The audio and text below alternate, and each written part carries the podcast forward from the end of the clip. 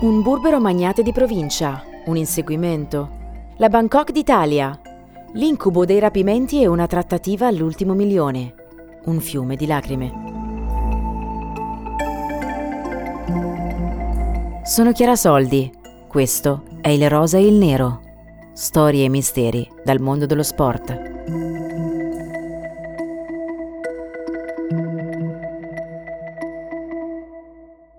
Verona, Piazza Vittorio Veneto nel quartiere di Borgo Trento. Villetta a schiera, giardini, benessere diffuso. Sono le sette di sera e al bar Bauli è l'ora dello spritz. Fa freddo, la gente se ne sta rintanata all'interno tra i tavoli di legno, a spendere chiacchiere dietro i vetri appannati. Natale è passato da un mese, alle pareti ci sono ancora le decorazioni e gli addobbi. Poi all'improvviso un colpo di pistola, un altro, un altro ancora, in rapida successione. Fuori stanno sparando. I primi che escono dal bar vedono una lotta davanti a una villa. Un uomo si dimena, urla, viene spinto a terra, lo colpiscono, sbatte la testa sulla sua Fiat 130. Due criminali lo trascinano via. A pochi metri c'è una macchina, una Simca col motore acceso. L'uomo stordito viene spinto dentro a forza. La macchina parte sgommando. Quella davanti alla villa sembra la scena di un set di uno di quei film di guardie e ladri che vanno di moda in quegli anni. Un ragazzo ha visto cos'è successo, sale sul suo motorino e si lancia all'inseguimento della Simca. La tallona per un po', poi è costretto a rallentare. Intanto in piazza Vittorio Veneto si è creato un bel capannello di gente. Quello a cui hanno assistito era un rapimento. È la sera del 29 gennaio del 1975 e l'uomo rapito lo conoscono tutti, perché il sequestro è avvenuto davanti a casa sua e tutti sanno che quella è la casa di Saverio Garonzi, il presidente dell'Ellas Verona. In un attimo la notizia raggiunge ogni angolo d'Italia.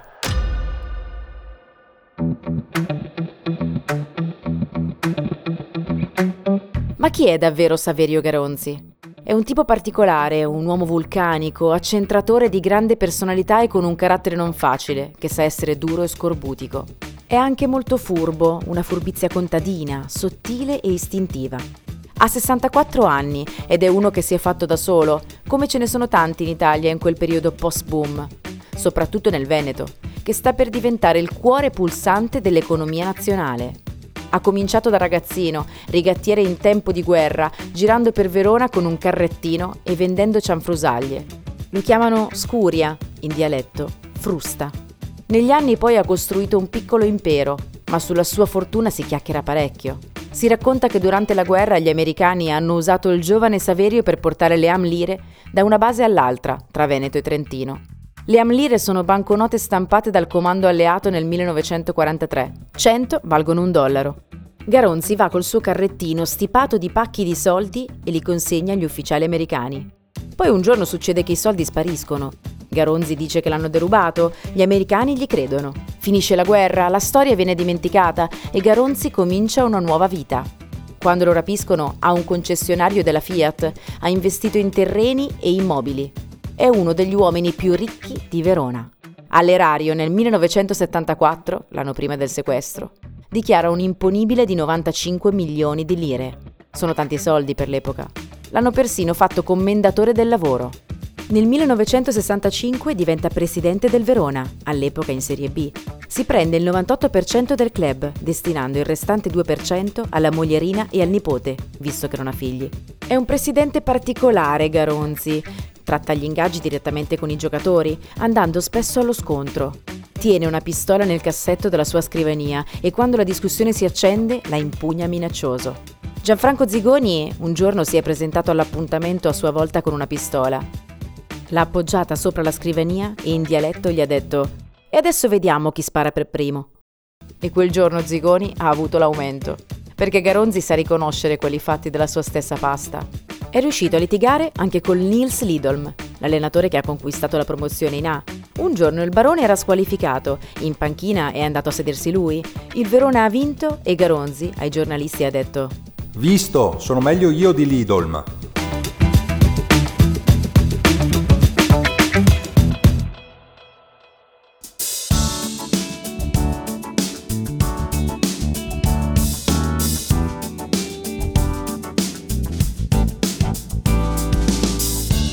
Ma torniamo al suo rapimento.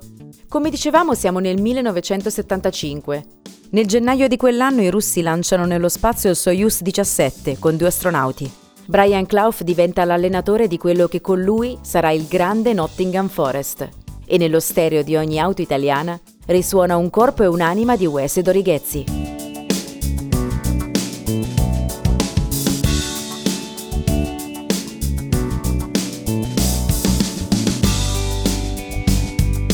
Quelli a Verona sono anni complicati, anni di lotte politiche, criminalità, traffici illeciti.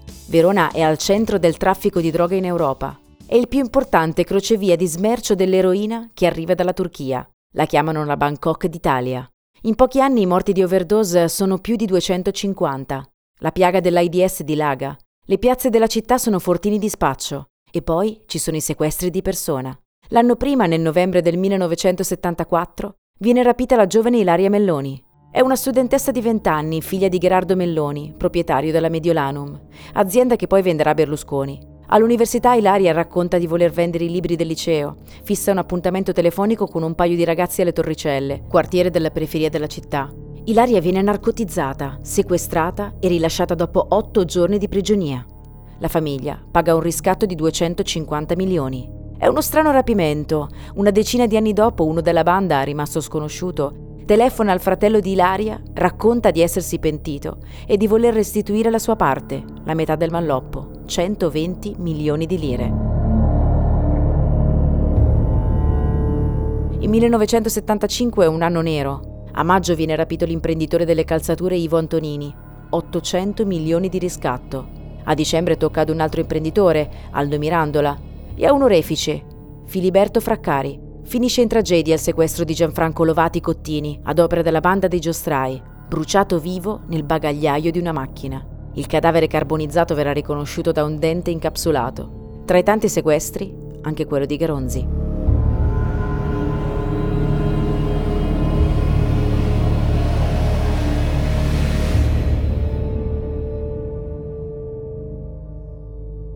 Il presidente è un tipo pratico, uno che bada al sodo, quando è andato ospite alla domenica sportiva, ha omaggiato il conduttore Enzo Tortora con una medaglia celebrativa dell'Ellas.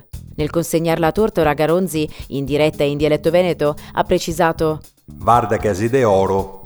Hanno riso tutti per la mancanza di tatto, ma lui no. È anche un visionario e fa costruire Veronello, il campo di allenamento dell'Ellas. Un anno prima del rapimento finisce nei guai per una telefonata con un suo ex giocatore, il gringo Clerici, che gioca centravanti nel Napoli. Gli ha chiesto di impegnarsi al massimo contro il Foggia, concorrente del Verona nella lotta per restare in Serie A. Succede una bufera. Garonzi squalificato, Verona retrocesso per illecito sportivo. Squalificato come presidente, certo, ma il padrone, anzi... Il paron? Come si dice in Veneto, rimane lui. Quando vengono a sapere del rapimento di Garonzi, i suoi colleghi di Serie A hanno paura. Albino Buticchi, presidente del Milan, spedisce suo figlio in un collegio svizzero. Inizia a girare con la pistola sotto la giacca e con due guardie del corpo e non si stacca mai dal suo cane, un Doberman nero addestrato in Germania. Butichi dice a chi lo conosce: L'ho pagato quanto un'ala di serie B, un milione di lire. I rapitori di Garonzi inizialmente chiedono un riscatto di 2 miliardi di lire, una cifra spropositata. Dopo un paio di giorni di trattative si scende ad un miliardo. Funziona così in quegli anni. La famiglia tratta direttamente con un emissario, le forze dell'ordine si limitano a vigilare. Garonzi viene rilasciato lunedì 3 febbraio dopo cinque giorni di prigionia trascorsi in una baita di montagna. I banditi lo hanno abbandonato legato a una Fiat 500 targata Varese alla periferia di Lallio, nel Bergamasco, dietro al cimitero. Curiosamente Lallio è il paese di origine di Angelo Domenghini, il favoloso Domingo, che sta chiudendo la carriera proprio a Verona ed è di fatto un dipendente di Garonzi. A trovarlo e liberarlo è un operaio, il presidente è sotto shock. Appena capisce di essere a Lallio, chiede di essere portato a casa dei familiari di Domenghini. Da lì telefona al nipote Bruno che parte da Verona e va a prenderlo. Le sue prime dichiarazioni riflettono il suo carattere. Quelli dell'anonima sequestri hanno chiesto un miliardo, ma Garonzi, da buon uomo d'affari, si vanta di aver ottenuto uno sconto. All'inizio volevano 2 miliardi e io ho offerto 500 milioni. Poi ci siamo accordati su un miliardo. Il miliardo era in biglietti da 150 e 10.000, una borsa che pesava mezzo quintale. Il poro Bruno non c'era neanche bonde portarla. Alla fine ho pagato 800 milioni ed erano già tanti.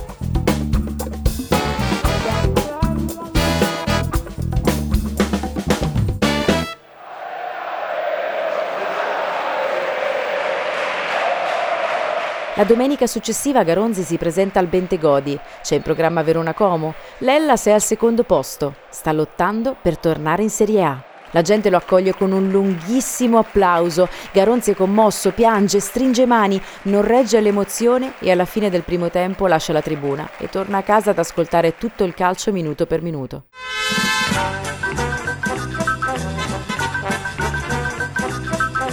Como batte Verona 3-1. È un brutto colpo, ma Garonzi è un uomo libero e conta solo questo. Il Verona di Gianfranco Zigoni e Franco Nanni, di Gigi Busatta e Walter Franzot a fine stagione viene promosso in Serie A. Sono anni felici. L'Ellas raggiunge anche una finale di Coppa Italia persa 4-0 contro il Napoli. Nel 1979 l'avventura di Garonzi finisce con una squalifica di tre anni. Dopo un Napoli-Verona 1-0, entra infuriato nello spogliatoio dell'arbitro Gino Menicucci, reo di aver favorito la squadra di casa, e lo affronta a brutto muso. Lasciato l'Ellas si rifà, comprando quella che allora si chiamava Paluani Chievo, e milita nel campionato di promozione. È lui a porre le basi per la prima storica promozione in C2 dell'altra squadra di Verona. Saverio Garonzi muore nel 1986, a 76 anni.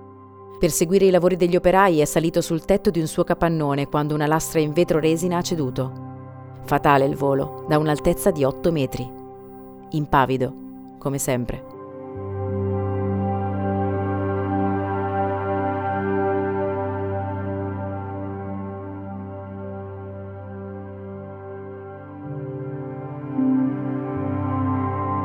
Il Rosa e il Nero è un podcast originale della Gazzetta dello Sport, ideato da Giulio Di Feo, tratto da una serie di racconti di Furio Zara, disponibile su gazzetta.it e su tutte le principali piattaforme podcast.